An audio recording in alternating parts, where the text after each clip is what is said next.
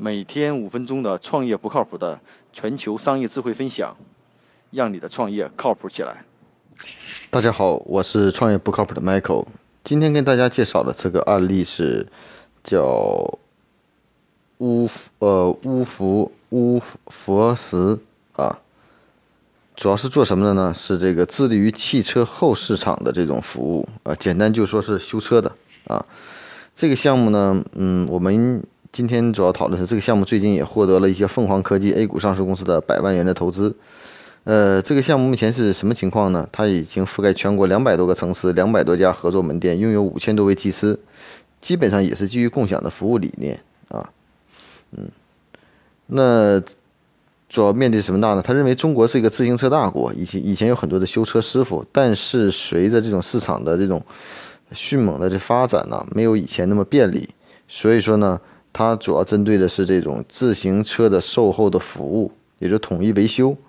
啊，很多自行车不会安装维修，厂商也无法提供面面俱到的服务，所以说呢，还有一些骑行爱好者对改装、保养、救援都无法满足，所以呢，他开始寻找这一个新特点。它推主要推出了，比如说新车的安装、整车的调试、保养、车辆维修、整车打包、零件更换以及升级等救援服务。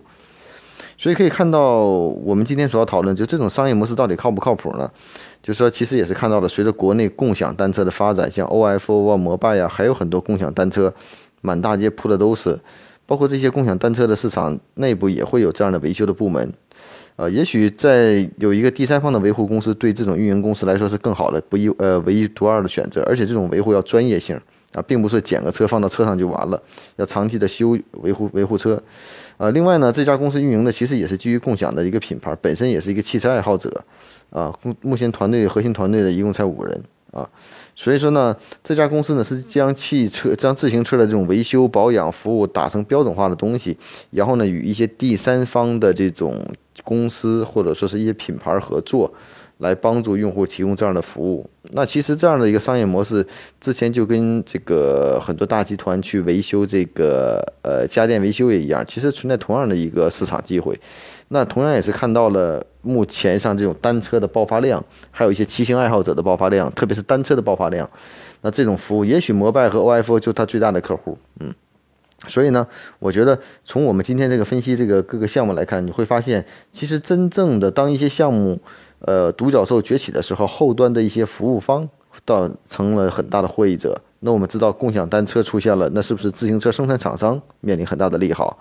啊？另外呢，像这种维修服务，甚至更后端的一些服务，是不是会有一些更好的这种机会？也就好比天猫、淘宝诞生了以后，那上面淘宝的商家的店铺的装修的公司，还有这种呃，包括客服的公司，还有各种系统的公司，都获得了巨大的发展。所以我们可以看到，有一个不二的道理，就是其实，在我们选择创业项目的时候和做某些项目的时候，其实是可以傍大腿的。针对于这些大的公司需要什么服务，我们推出就可以了，这也是未尝一种不常不错的选择。那今天跟大家分享这个叫乌佛石呢，也是希望大家看到，在任何一个市场都有机会的，但是到底能做得多好，能做得多长期，还是靠团队的执行力和项目的长期的服务性。